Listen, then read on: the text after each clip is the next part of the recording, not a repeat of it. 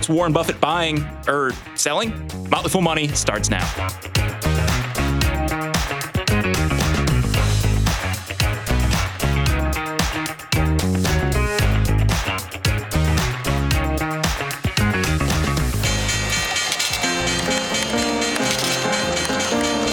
Everybody needs money. That's why they call it money. The best things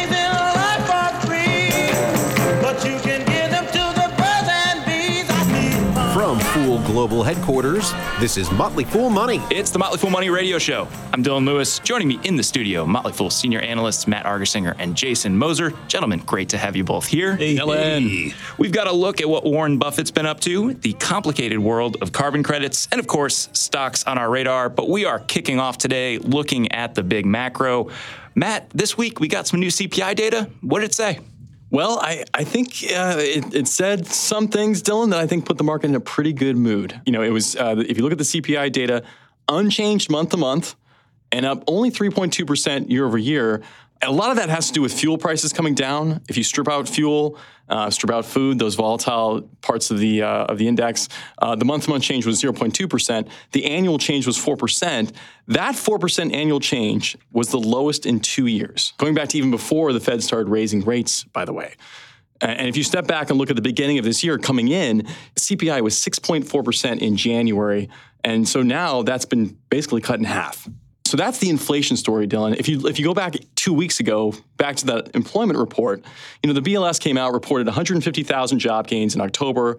That was one of the lowest readings this year. But what the BLS also did, it was it revised down August and September by a combined 110,000 jobs. Um, plus, the unemployment rate ticked up to 3.9%. So you put those two forces together, this CPI, this more benign CPI data, with the, the lower and decreasing job gains that we've seen and the reductions, I think the market likes the direction here. I think the Fed does as well.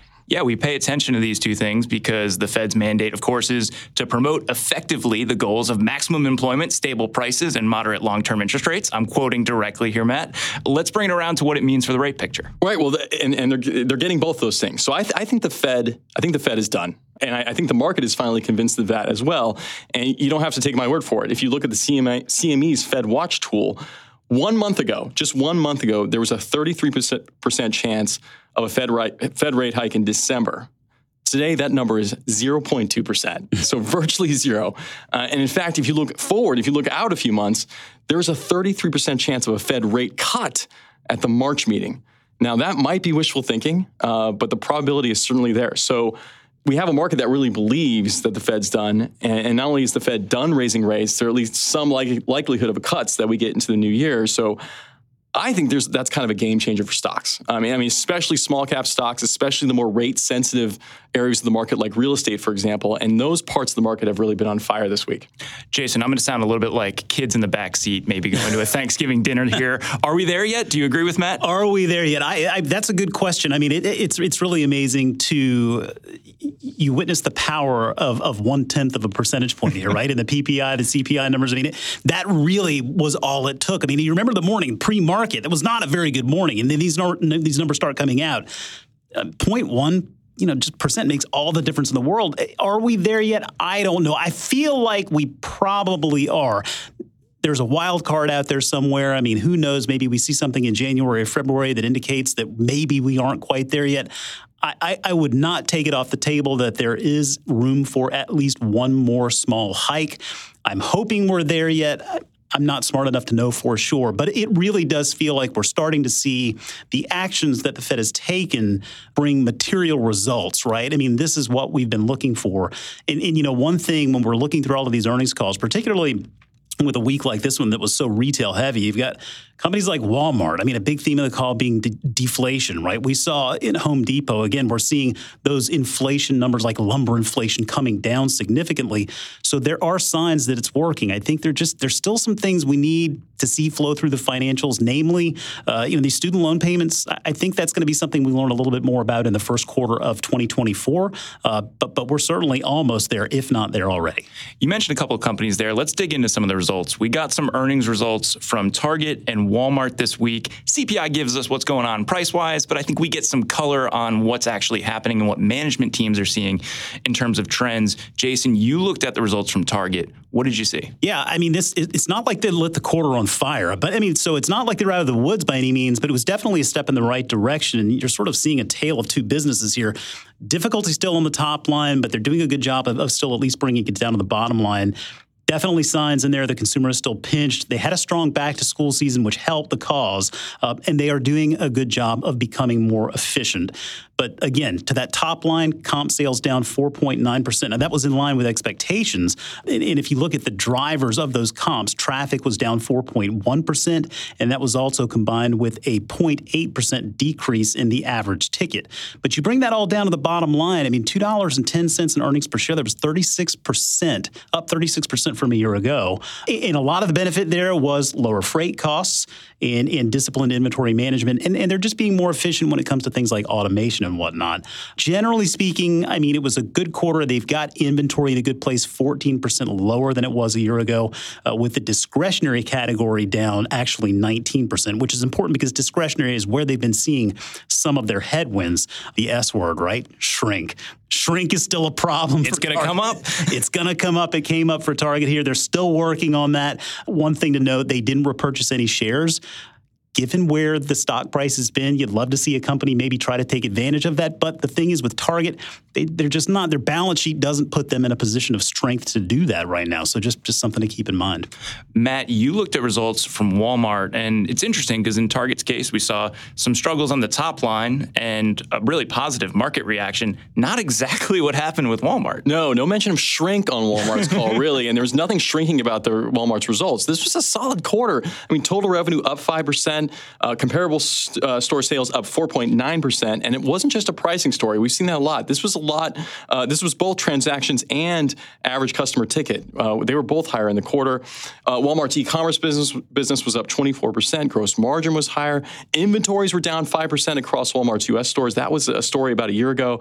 And Walmart raised guidance for both uh, sales and adjusted earnings per share for the full year. So put all this together and as a you know as a Walmart shareholder I'm not but you would have expected a positive reaction in the market. Instead Walmart's share price was down 8% where I think Target's was up what 12%, 15%, like it was unbelievable.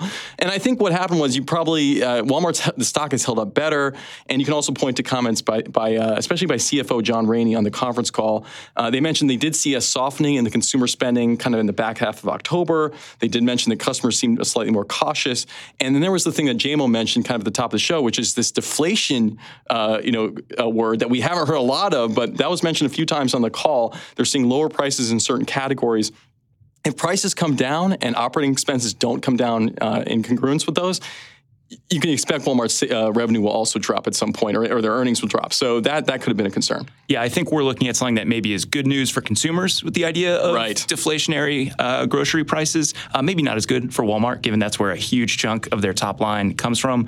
Looking at these two earnings reports together, I think one thing that jumped out to me, Jason, was looking at the inventory for Target and some of the comments from management. They talked a lot about providing value, focusing on lower priced products, getting into that sub 20, sub $25 price category. Do you feel like we're going to see a lot of retailers focus on this just because we have these pinched consumers? No question. I noted the same thing in that Target call, especially with the with the seasons here, right? Thanksgiving, Christmas, everything else. They're really focusing on the decorations, the gifts, the food, the beverage, and all that stuff, trying to keep costs as low as they can for consumers.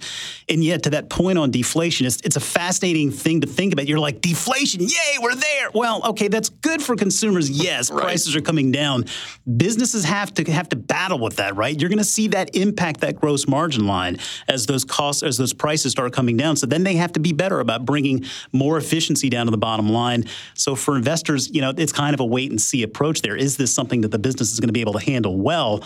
And I think that kind of boils down to where size matters, right? And, and, I come back to when you look at these two companies together, with Walmart raising guidance, Target basically reiter- reiterating the guidance they said if you look at the where these shares are valued today, you look at Target, assuming the midpoint of their guidance, these shares are trading around 16 times full year estimates today. That's after the market's positive reception.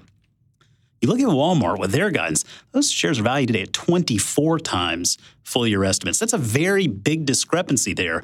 And it, it just it's it's telling you how the market views these two companies. One one maybe isn't quite as uh, strong as the other, perhaps. All right, we've got more retail chatter coming up after the break. Stay right here. This is Motley Fool Money. Ricky Mulvey with Motley Fool Money here to tell you about a vehicle that is redefining sporting luxury, the Range Rover Sport. The first thing I noticed when I sat down in the driver's seat is that I felt like I was in a cockpit. You're up off the ground in a focused interior that promotes exhilarating driver engagement. I also really appreciated the overhead 360 degree camera view that let me know exactly where I was going as I was backing out of the parking space. I went for a drive in the Range Rover Sport out in Littleton, Colorado, and tested the accelerator just a little bit and felt the performance and agility. It's an instinctive drive with engaging on road dynamics and effortless composure. To put it plainly, the Range Rover Sport is powerful. It's also quiet and comfortable. Advanced cabin technologies such as active noise cancellation and cabin air purification offer new levels of comfort and refinement. The third generation Range Rover Sport is the most desirable, advanced, and dynamically capable yet. I'd like to invite you to visit LandRoverUSA.com to learn more about the Range Rover Sport.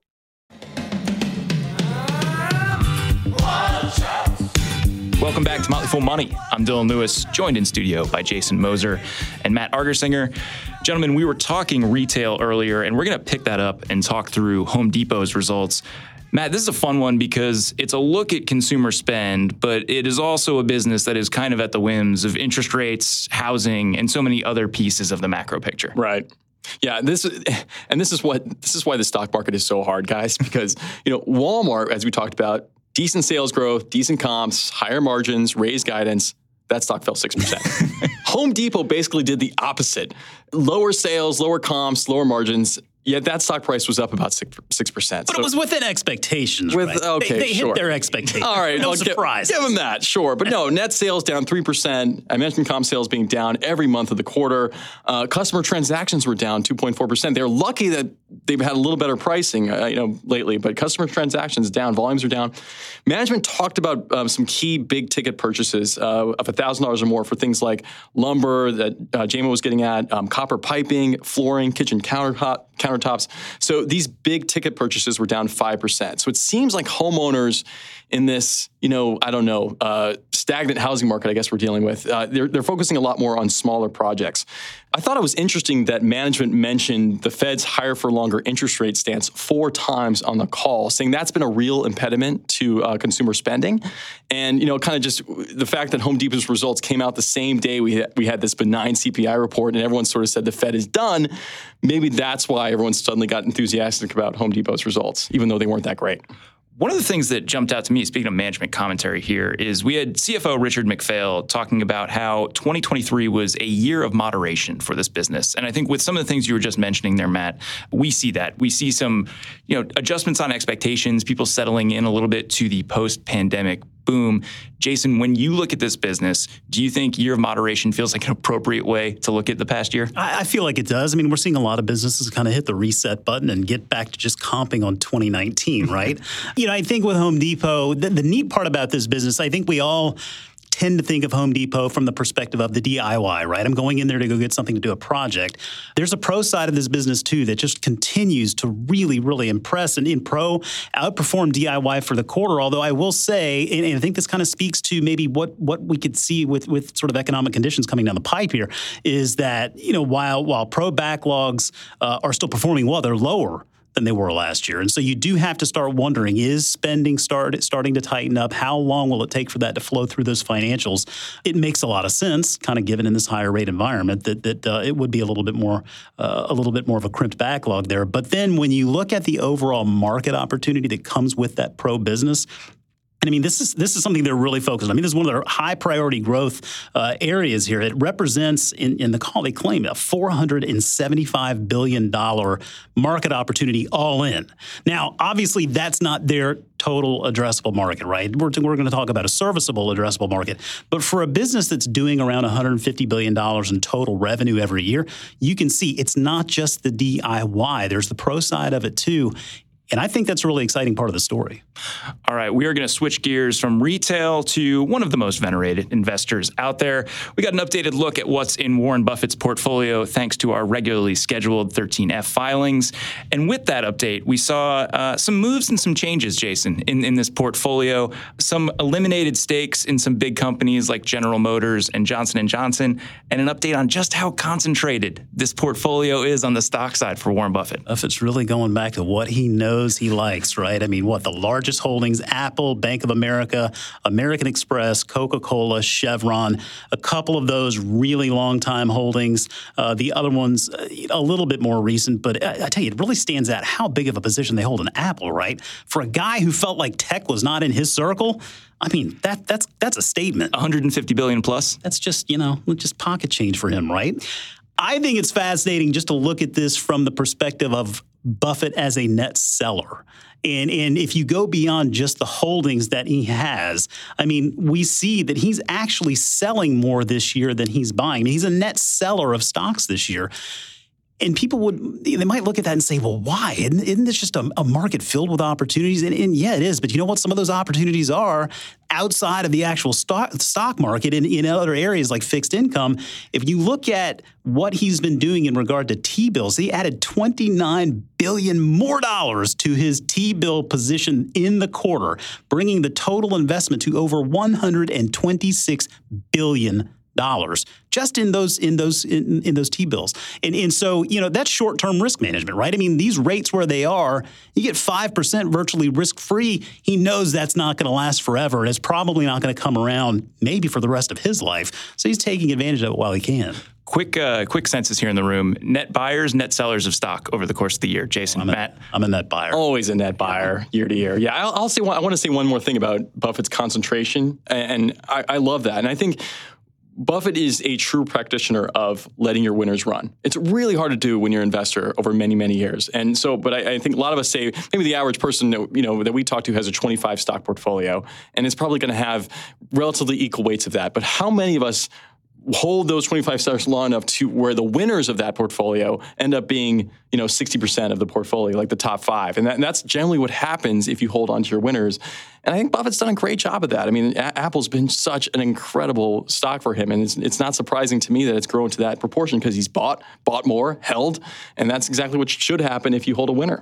It's amazing to me because it's also a relatively new position for Buffett it, in the grand scheme of his portfolio for it to be as big as it is. It, absolutely, absolutely. You would expect things like, uh, you know, how could it trump something like Coca Cola, which he's held for, I don't know, 30 plus years, or American Express, he's held for like 50 years. But no, but it's just, it just shows you that, uh, you know, him, him buying that stock when he did, and it, has been a multi-bagger since, and he's added, he's added to it over time. It, it, it really can build. I think it speaks to something that we like to talk about here too. I mean, it's something I, I think every investor will have to keep in mind. I say this all the time. It's investing is it's as easy or as difficult as you want to make it. And I mean, you look at those those holdings, right? Apple, Bank of America, American Express, Coca-Cola, Chevron not the most difficult businesses in the world to understand, right? It's not like some newfangled SaaS business. They've been here for a while, and I think they're going to be here for a while. They've been here exactly. for a while, but he recognized strong businesses with reasonable competitive advantages in markets that were durable and lasting. You let the time do the heavy lifting for you. It's it's difficult in the moment to realize the value in that lesson, but the older you get, the longer you let those positions run, it just becomes more apparent. All right. But what's the mystery stock? That's what I want to know. What is the what is the mystery stuff? Well, you know, it's it's he does this now and then. A lot of uh, big investors will do this now, and they'll ask the SEC to, to so they don't have to disclose every new purchase. And he usually does this when he's building a position in something. So I don't know. I think that's going to be fascinating. Maybe next 13F to figure out what that could be. Well, I mean, we're going to have a topic for a radio show here in the future, no doubt. Yeah, we'll talk about it in about three months. I, I, I, think I think we can schedule that. Put that one. on the calendar. we took a lot of good lessons from that. I think one thing just to note is maybe not every investor needs to follow him into the concentration of Apple. Does that feel fair? I think that's fair. I think that's fair. We we we certainly promote diversification. That matters a lot. He he's got a little bit of a different take on diversification, right? He's like, hey, if you don't know what you're doing, then, then maybe it's for you. But he clearly thinks he knows. James, you don't have a 50 percent position? I don't uh, think so. Maybe my house. Oh, there you go. All right, Jason Moser, Matt Argersinger. Fellas, we're going to see you a little bit later in the show. Up next, we've got a look into the world of carbon offsets and the story of how climate work can be corrupted.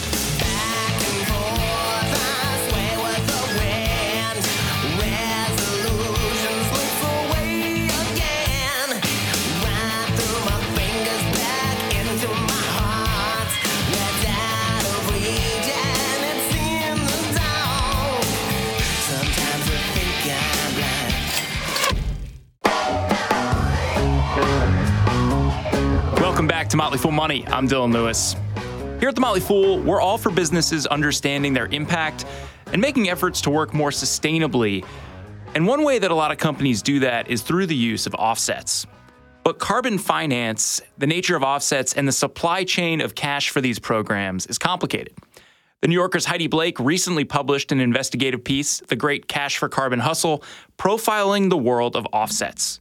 Motley Fool Money's Ricky Mulvey spoke with her about a forest preservation project in Zimbabwe that shows how incentives can get in the way of the environmental and financial impact these offsets are intended to bring. Heidi, to set the table, I'm still a little confused about this. What exactly is a carbon credit? So, a carbon credit is an instrument that you can buy which represents one ton of carbon that has been removed from the atmosphere or that has been prevented from being released into the atmosphere in the, in the first place. And the idea is that for, for companies or for individuals or for governments who are struggling to reduce their own emissions, you can go pay somebody else to do that for you. So if you want to carry on driving around in your Porsche or flying internationally around the world, um, you can carry on doing that and you can pay someone to go and protect a forest somewhere in the global south or maybe to go capture some methane or some other greenhouse gas um, and, and pull it out the atmosphere. And the idea is that you're kind of atoning for your climate sins in doing so.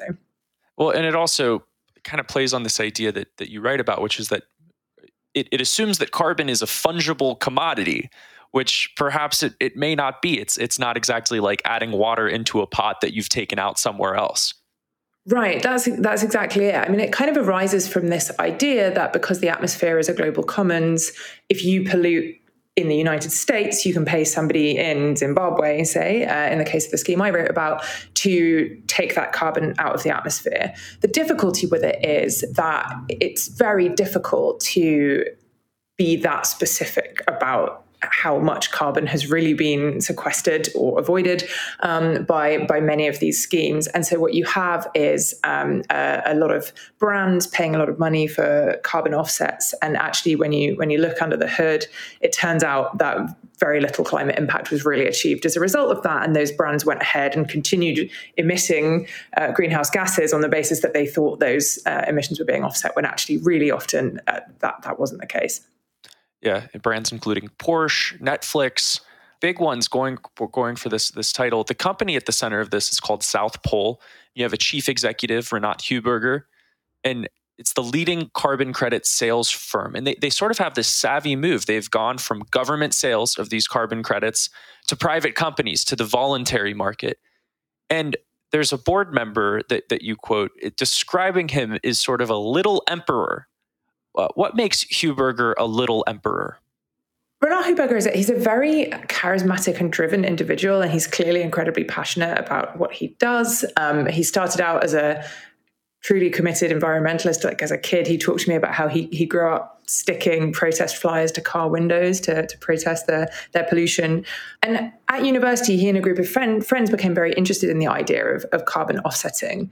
Um, and they established this company, South Pole, initially to sell credits under the UN system that was established by the Kyoto Protocol. Um, that was kind of really the first global carbon trading framework.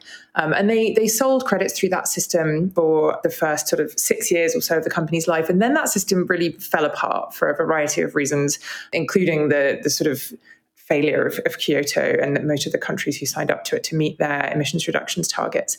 And so South Pole pivoted and started instead offering credits under what's known as the voluntary carbon market, which exists to sell credits to, to brands or to individuals who want to try to reduce their emissions or to offset their emissions for reasons of ethics or often public relations. Um, this is something often uh, talked about in terms of greenwashing these days. Companies that don't really want to do the very difficult work of decarbonizing their own supply chain, their own operations, um, but find it much easier and actually cheaper to pay somebody else to go plant a tree um, or protect a forest without often without doing very much due diligence about really whether those trees are in fact being protected um, and you know the, the actual impact on the ground of, of the offsets they're funding.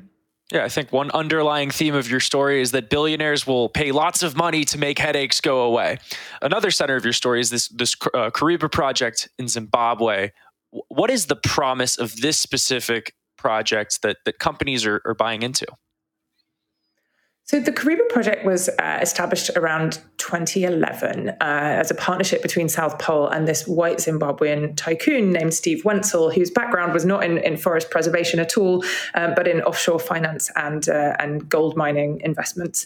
He had acquired a parcel of land in Zimbabwe from a debtor who'd failed to repay a loan and had figured that maybe he could make some money through carbon offsetting because it was uh, an area of forest land. And so he contacted South Pole. And South Pole had advised that it would be possible to sell offsets from that land on the basis that if they could if they could persuade local people who inhabited the forest uh, surrounding this piece of land to stop cutting down the trees for for subsistence farming um, and instead to turn to more sustainable forms of agriculture, then they would be able to sell carbon credits based on the number of trees they managed to protect. And so, in order to do that, they had to prove, uh, or at least try to demonstrate, that those trees would all have been cut down if it weren't for the interventions that they were proposing to make. And that's a really tough thing to do. And this is one of the kind of fundamental problems with forest based carbon offsetting. It requires you to prove this counterfactual, which is without us, all of these trees would be gone. But that was the basis on which they sold around $100 million worth of credits ultimately to huge brands like Volkswagen, Nestle, Porsche, Delta Airlines. those brands, many of those brands used credits from this Kariba project to market their, their services and the, the goods that they sold as carbon neutral. Um, and actually, when, when I started to dig into that project, you know, it quickly became clear that all was very much not as it seemed. Yeah, so I, I, think this might be a long answer. So you have this character, Steve Wentzel, who's this uh, tycoon in Zimbabwe, even a trophy hunter, as, as you mentioned. And you have a big company, you have Volkswagen buying a carbon credit over over here in this in, in maybe even a secondary market. And then you have farmers in Zimbabwe who are supposed to be accepting that money in order to protect the forest. Talk to me about the supply chain of that cash from that company buying the credit to the farmer in Zimbabwe? Yeah, that was so. It's it's certainly a, long and entangled process. Um, and so, what was supposed to happen under this project was that South Pole would sell the credits that they were buying from Steve Wentzel, and they would sell them for a twenty five percent commission to brands like Nestle and Volkswagen, and then the rest of the money would go to Steve Wentzel. Um, and Steve Wentzel was supposed to share seventy percent of his proceeds with the local community and invest it in the project, and then he could take a 30% cut. That was the very much the deal that was sold to the local population, and this was the way that this this process was described to clients. Actually, that wasn't really quite what happened at all. Um, various various things went awry in that process. One of which was that South Pole actually decided to, to go around their commission arrangement and start buying credits directly from the project during a period when prices were very low. They bought millions of credits at 50 cents per ton, and then later were able to sell them for up to $15 a ton. And so they made huge margins, way in excess of the 25% they were supposed to be making. And that money all stayed in Zurich, where the company is headquartered, and didn't make it to the people of Zimbabwe. But also, there were then major problems about what Steve Wentzel did with the money he was supposed to be sharing. So I spoke at length with a whistleblower from in, inside South Pole who had actually um, performed some due diligence on Steve Wentzel's company while he was working for South Pole as head of corporate investments. Um, and he had raised a red flag in, in 2022, uh, warning the chief executive of South Pole and other senior figures that of around $40 million that had been sent to Steve Wentzel by South Pole, and uh, you know, most of which was supposed to be being shared with the population, Wentzel could actually only account for $6 million worth of spending on the project. The rest of the money just seemed to have vanished. And although this whistleblower raised these concerns internally at South Pole. South Pole decided to brush all of that under the rug. They sidelined the whistleblower. They continued their partnership with the project. When I spoke to Wentzel myself, he admitted to me that he had deliberately made sure there was no paper trail um, to document where that money had gone, that he had moved all of those funds untraceably through an incredibly opaque offshore network. He told me he would wire the money from the account where it was paid in, in Guernsey uh, through a network of offshore funds in the Seychelles, Russia, Mauritius, and other countries. And then he would be arranged to be paid in cash in Zimbabwe and would distribute the funds to the project that way. He admitted to me openly that this was illegal, but had been overlooked by the authorities. And he told me that he thought that probably if I published that, uh, he would go to jail. So it was a, a pretty eyebrow raising interview uh, with with Wentzel, um, and you know I was fairly astonished that South Pole had done so little to keep any kind of audit trail over where the money was going um, that its clients were paying ostensibly to offset their emissions. Maybe it's not fair to have you guess about this, but you have breakfast with Steve Wentzel in, in London. As you mentioned, he he admits that he is essentially committing international fi- financial crimes, which I would not suggest to, you don't want to do that on the record with a New York with an investigative journalist. That's that's generally a bad idea. I, I, guess can you talk to me about the tone of the meeting? Was it was it an untouchable swagger? Was it a sense of guilt? What was going on when he's when he's admitting this to you?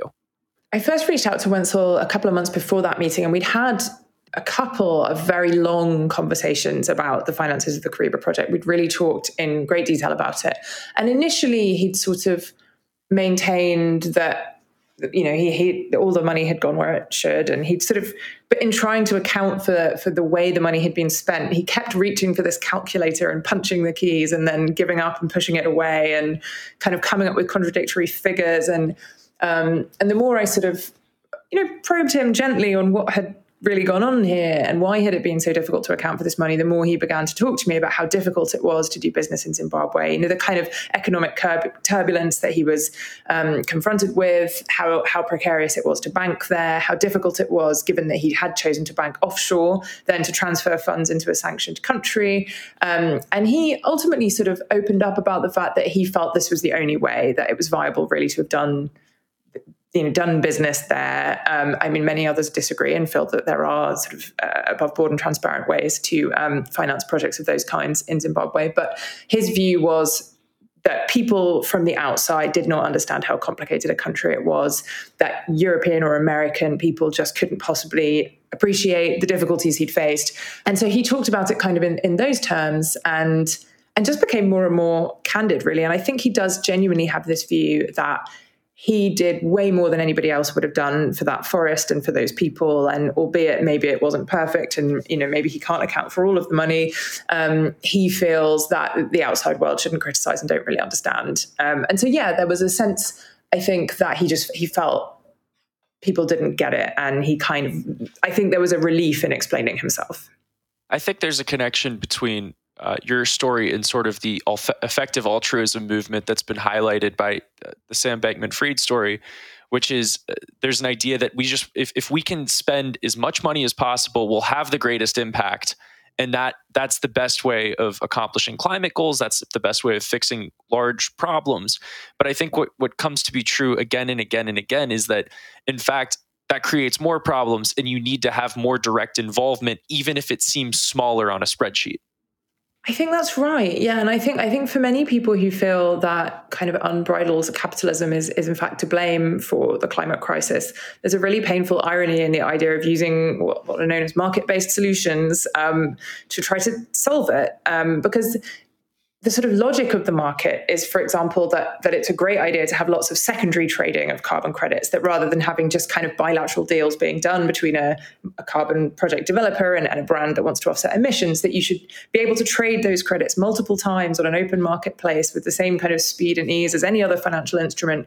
Um, the idea is that that should facilitate financing to these projects. But actually, what that means in practice is that huge proportions of, of the money being spent on carbon offsetting actually goes into the pockets of wealthy intermediaries, um, mostly in the global north, and doesn't actually make it to the projects on the ground. And and so yeah, the idea of using these kinds of market based mechanisms to drive huge amounts of money is complicated because while the marketplace might grow in size exponentially, that doesn't actually mean that the amount of finance that's getting to the project is going to get any bigger. It might just mean that these credits are being traded multiple times and the margins are increasing and they're becoming more valuable without that money trickling down to the, the climate action projects that it's supposed to be funding. Heidi Blake's story, The Cash for Carbon Hustle, is out and can be found on the New Yorker's website. If you're listening to this week's radio show as a podcast. We'll put it in the episode description. Coming up after the break, Jason Moser and Matt Argersinger return with a couple stocks on their radar. Stay right here. You're listening to Motley Fool Money.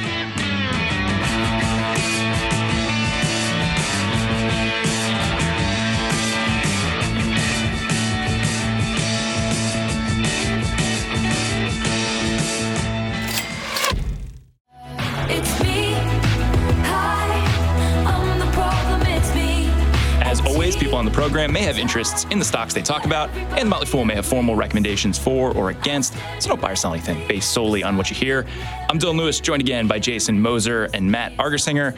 We're going to get to our radar stocks for the week in a minute, but first, we got to talk a little Taylor Swift. she has been the entertainer and maybe the business person of the year. Uh, and while the Eras Tour is over, the economy of Taylor Swift just continues to evolve. The movie is out in theaters, and apparently, one company is working with Royal Caribbean to set up an Eras cruise. Jason, the holiday season's coming up. Is there anyone that you think might be a good gift recipient of Eras cruise tickets? Oh, well, I feel like this is just the perfect opportunity. We should really have a guest star for this week because Mac Greer, of course, an unabashed T Swizzle fan. I feel like this would be the stocking stuffer that would just make his 2024. I'd love to get his feedback on this because, uh, you know, whenever you're putting someone's name next to the economy of, you know, you're doing something well. 100%. Yeah. I mean, she is a, a roaming city, basically, with, her, with her tour. yep. and, and the business impact has been absolutely incredible. Matt, I think it's one of those things that she's in uh, rare air with what she's able absolutely. I mean, I, there was a report from the Washington Post a month ago that the Eras tour alone is going to bring her $4.1 billion. That's more than the economic output of 42 countries, Dylan. I, it's un, it's incredible. So you're saying that she could basically solve all the world's problems? I, I think she could. Yeah. Give, ever, give, us all your money, Taylor. Thanks. Yeah, she can she can find it in song. I'll go right? on the cruise. all right, let's get over to stocks on our radar. Our man behind the glass, Dan Boyd, is going to hit you with a question. Jason, you're up first. What are you looking at this week? Well, Dan, this is a bit more of a Ron Gross style business, so buckle your seatbelt. It's uh, Rockwell Automation. Ticker is ROK. Rockwell provides industrial automation and digital transformation solutions to companies around the world via their hardware, software, and services and expertise, ultimately helping their customers bring their businesses into the technological age. Uh, the biggest part of the business is their intelligent devices segment that includes things like drives, motion, safety, sensing, industrial components, other configured to order products, and it's supported by a very strong suite of software and services that help that margin picture as well. The neat thing about the business, in all honesty, they do benefit from multiple growing tailwinds in areas like 5G, artificial intelligence, machine learning, um, Internet of Things, and more.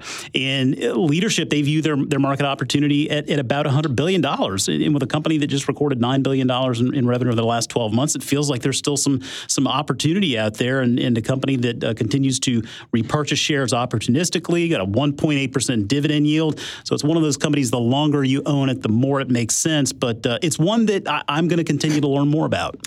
Dan, not a company I was familiar with, but I'm pretty sold just based on the ticker, ROCK. Pretty spot on there. What's your question for uh, Jason? Not really a question, more of a comment. This is one of the things I love most about being on this show is that there's these amazing companies that are out there that I've never heard of, right? And this one's been around since like 1903. They're killing it. They're expanding. They have a ton of leverage in their market. It's fantastic. So, Jason, thanks for bringing this one out. Well, you're welcome, Dan. I tell you, it was really hard to get through because all I could think about was your story of Rocklands barbecue that you were telling us before we started taping today. That just sounded like a really delicious Thanksgiving dish you enjoyed. Best barbecue in Alexandria for sure. Hey now. Shout out, local plug. All right, Matt, what is on your radar this week? Well, boys, the weather's getting cold, and I know know uh, I don't think uh, Dan is a big skier, but I'm getting ex- excited about hit, hitting the slopes this winter. And uh, so I'm looking at Vail Resorts, ticker MTN. You know, last year was literally the perfect storm for Mountain uh, Vail's business. It, there was too much snow on the West Coast, too little snow on the East Coast, and like some major flight cancellations. So they had a really kind of a rough 2022,